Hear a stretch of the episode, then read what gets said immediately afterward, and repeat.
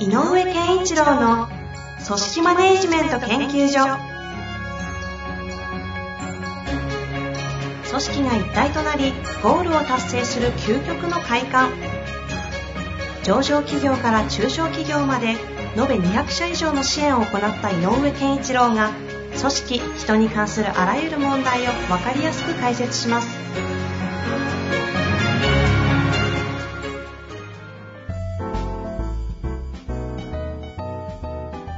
にちは、遠藤和樹です。井上健一郎の組織マネジメント研究所。井上先生、よろしくお願いいたします。よろしくお願いいたします。さあ、今週も行きたいと思いますが、はい。えー今日はですね、質問のご質問は、ちょっと質問だけいただいておりまして、30代男性とだけなっておりますね。はい30代のはい。はい行きたいと思います。えー SNS 主流のコミュニケーションで関係性の質はどう高めたらよいのでしょうか？コロナ禍で社会全体が在宅リモートと働き方が多様化している昨今、昔のようにリアルなコミュニケーションを通しての関係性を築けなくなっているように思えます。業務上も SNS やチャットなどに依存している場合、それに伴い思考や行動はどう変えていくべきでしょうか？よろしくお願いいたします。はい。なるほどね。うん、あのなかなか共感できる質問ですね。そうですね。あの、私もね、あの、知っている、あの、あの、関係性としては結構近い関係の人で、もう去年からほぼ1年ずっと、まあこれからも続続いてますけど、1年半か、もうね、1年半になりそうですよね。えっ、と、ずっとリモートやってる。で、今だと、月に2回か3回は出社するけどっていうような感じの人もいますけどね。おーうん。で、どう？って聞いたら、えっ、と、その人が言うには、えっ、と、かえって、あの、これがやれる会社でよかったみたいな発言をしてるぐらいで、あの、プラス、ポジティブに捉えてるみたいでしたけどね。で、なんか困ることないの？って言ったら、やっぱり、あの、空気が読めないとかっていうのはあると。あの、はいはいはい雰囲気としてね、えーうんこの人今どういうつもりで言ってんのかなみたいなのが分かりにくいことが前よりはあるねとかって言ってたので、まあ、その今言ったように、あの、まあ、平たい言葉で言うと空気が、空気によって伝わるって感じ？雰囲気で伝わるっていうことがリアルだと非常によくできるけど、うんうんうん。リモートとかはね、そういうネット上で返すとなかなかそれができないねっていう、難しいねっていう話だと思うんだけど、まあね、あの昨今いろんなところでも言われているように、まあ雑談ってすごく大事だよって言われているように、あの、なんかね、こう、うん、何かのな、この会話によって何かの答えを導き出さなきゃいけないとかっていう、えーゴールが設定されていない、えーかん、なんていうの、対話とか会話っていうのは、実は意外と大事だねってあいうのは思うんです。あ。はいはいはいだ。からそれはできれば、えっ、とこう、いう時代でも、えっ、と、すまあ、で、可能、可能であれば、週1は最低でもリアルで会えるような空間を作った方がいいねとはやっぱり思ってるんだけど、まあそう、そうもなかなかいかないこともあるでしょう。じゃあまあそれがで、あんまりできないんだけどどうしたらいいんだって言った時にも、あの、その、週1でもリアルで会った方がいいよねっていうのの意味の目的感と同じで、えっ、と、今言ったように、なんかこの、このことについて、この議題についての結論を出すべきに、なのでみんな集まりましたっていう場じゃないものが大事かなっていう気はしている。はいはいはい。まあ変な話、どうなの最近って言われた時に、うーん、そうですねって話が始まって、なんか、何の、えっ、と、なんだろう、組み立ても何にもないんだけど、誰かがあることを言った瞬間から、あ、そうだよね、俺んとこもこうでさ、とか、え、私もそうなんですよね、なんていう、この流れの中で、お互いの、なんていうのかな、えっ、と、お互いがどういう人かがよく分かってくるっていうのかね。うんうんうん。うん、そうすると何かの発言をしても、そういうことを、そういう会話をした相手だと、あ、この人ってもしかしたらこんな感じで言ってんのかな、この話っていうような雰囲気をつかむことができたりするので、やっぱりなんかその、えーと、その人の人となりとか、なんか考え方が少し垣間見えるものとかっていうものを、ある意味の無目的感。の中で、えー、まあ雑談だよね、えー、していくことが、やっぱり大事かなとは思いますね。ああ。うん。この SNS 主体のコミュニケーションって書いてありますけども、うん。その中において今おっしゃってくださった、なんていうんですか、この目的を明確にしない中でのアジェンダのないアジェンダのないコミュニケーション。うん、が一つと、でもね、もう一個逆に、えーっと、業務外の、あの、アジェンダがある、あの、会話もいいなと思う。おおうん、例えば、えっ、と、えっ、と、例えばだよ、あの、今の幼稚園教育について話したいんだけど、話したい人集まりって言って集まってくるような感じ。あ、全く業務関係ない、もう要は。対話の場ですね。そう。こんな風にこと、こんなことみんなと話したいんだけど、誰か話してくれれば一緒に話しませんみたいな感じ。うんうんっていうのも案外大事で、あ、あこんなにいるんだね、この話題っていうので集まった時にはいはいはい面白かったりしたり、二人しかいなくてもまた面白かったりね。で、逆に誰も集まんなくてもそれはそれでね、旗立てた人もね、誰も集まんないんだと思っても面白かったりね。うん。あ意外とね、あの、あ、なんかこんな感じで話すのも面白いですねっていうのは見たことがある。ああ、うん。その発想面白いですね。うん。だから全く、要するに雑談の延長にあるような場で、どうなのよっていうふうにみんなで話していく場も必要だけど、全く関係なしに、さっき言ったように、ちょっとゴルフ始めたんですけど、ねちょっと初めてラウンドしたいんですけど、誰か一緒に行ってもいいっていう人がいたらちょっと話しませんみたいなとかね。はい何でもいいかはら、その、なんか最近、あの、なんかコロナに2回目すごく痛いって聞いたんですけど、なんかそのことついて知ってる人いませんか？何でもいいよね。うんうんうんうん。ポンと立てて、ポンと集まるみたいな。あの、関係性の話をこの方、今回ご質問いただいてるんですけど、改めてこう一番なんだかんだで難しいなと思うのは、関係性の質がいいにも、うん。その、レベル差というか次元差というか、なんかありそうじゃないですか。で、仲良いことが関係性がいいっていう安易な話でもない中で、その関係性の質が高い状態っていうのは改めてどういう状態を言うんですかね？あの、例えばリアルだとね、えっ、と、みんなが同じ職場での関係性ってことになると、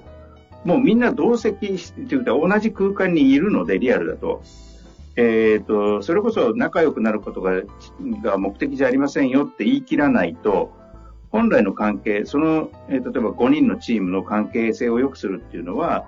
みんなで思ってることを平気でちゃんと言い合えたりとか、でその結果建設的なアイデアが生まれてきたりとか、えっ、と、承認してくれたりとか、っていうあの尊重がされたりとか、そういうことが大事だよっていう方向にグッと行くんだけど、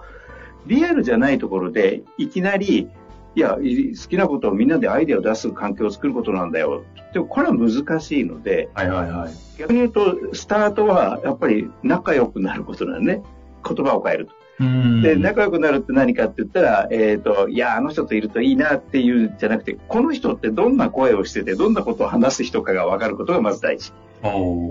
うん。あの、若干、えっ、と、えー特性、属性的なものが、えっ、と、感じ取れるような場がまず作って、そういうのを分かり合うことが、まず関係の、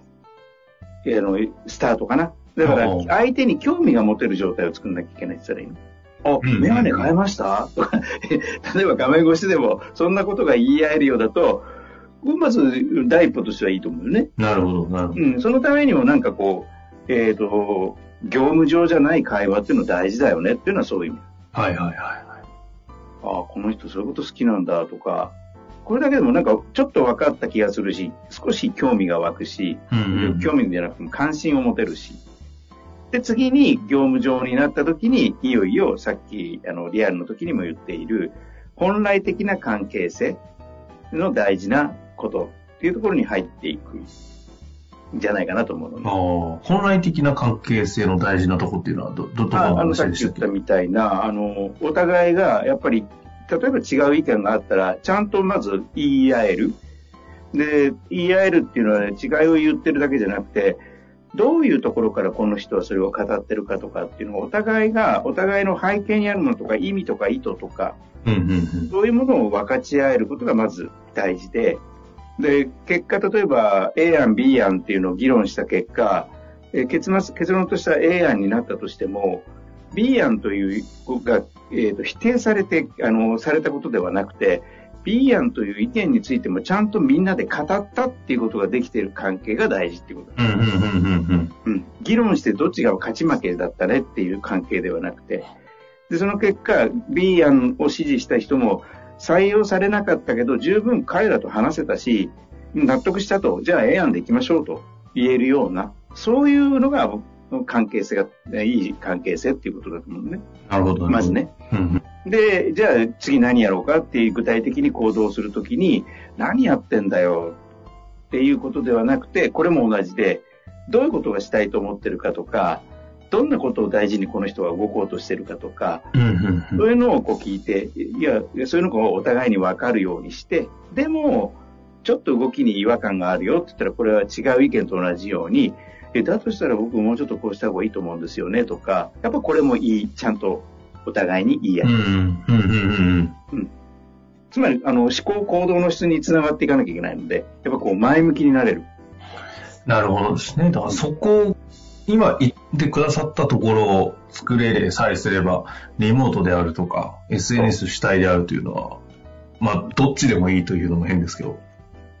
あくまで手段の話でしかないっていうところに行きますもんね。うん。だから一緒に前に進もうっていう感じが作れればいいんじゃない、まあでも今もまさにごごお答えいただいたなと思いますよね。その意図もない思考や行動はどう変えていくべきでしょうかと。ここ最後どうなんですかね？今の話を総括していくと、はい。SNS やチャットなどに依存しているこの、この状況下においての思考や行動をどう変えていくべきかっていう、その認識としてどう変えていくかっていうところに行くと。あのーこれちょっと、えっ、と、その一言がすごく重要かどうかわかんないけど、僕が気をつけてることは、やっぱりね、画面越しだとね、えっ、と、リアルよりも情報、受け取れ、実は察知できる情報量って少ないね、やっぱね。なので、えっ、と、すごく、ななんていうのかな、こうえっ、と、興味津々に相手と触れるようにしているっていうの。おこの人何やろうとしてるのかなとか、あれどうしたんだろうなとか、何かこう、一個もうちょっと先に進んで情報を取りたいとか、背景にあるものに、えーこう探ろうとするとか、なんかそういうこっち側の、あの、アクティブな あの考え方っていうのかな、はいはいはい。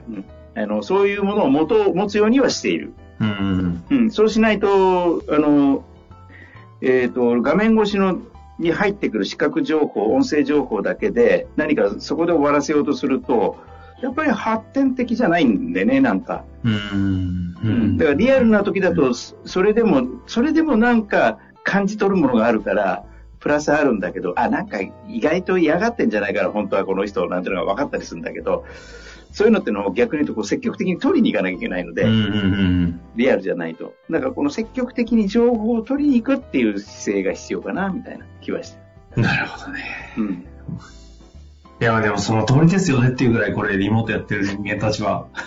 共感しますよね。というのは簡単なんだけいどね。やーいや、本当そうですよね。うん。こちら側がね、取ろうとする意識ね。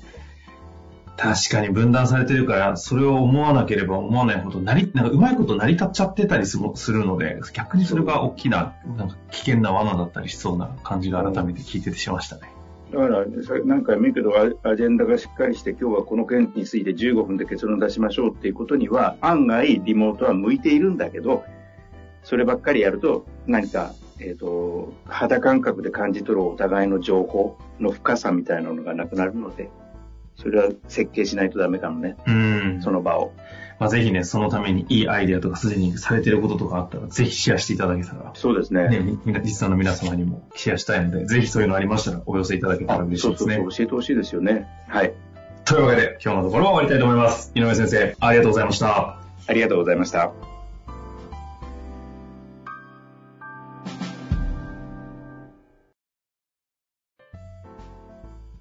本日の番組はいかがでしたか？番組では井上健一郎への質問を受け付けております。ウェブ検索で井上健一郎と入力し、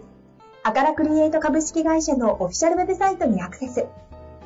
その中のポッドキャストのバナーから質問フォームにご入力ください。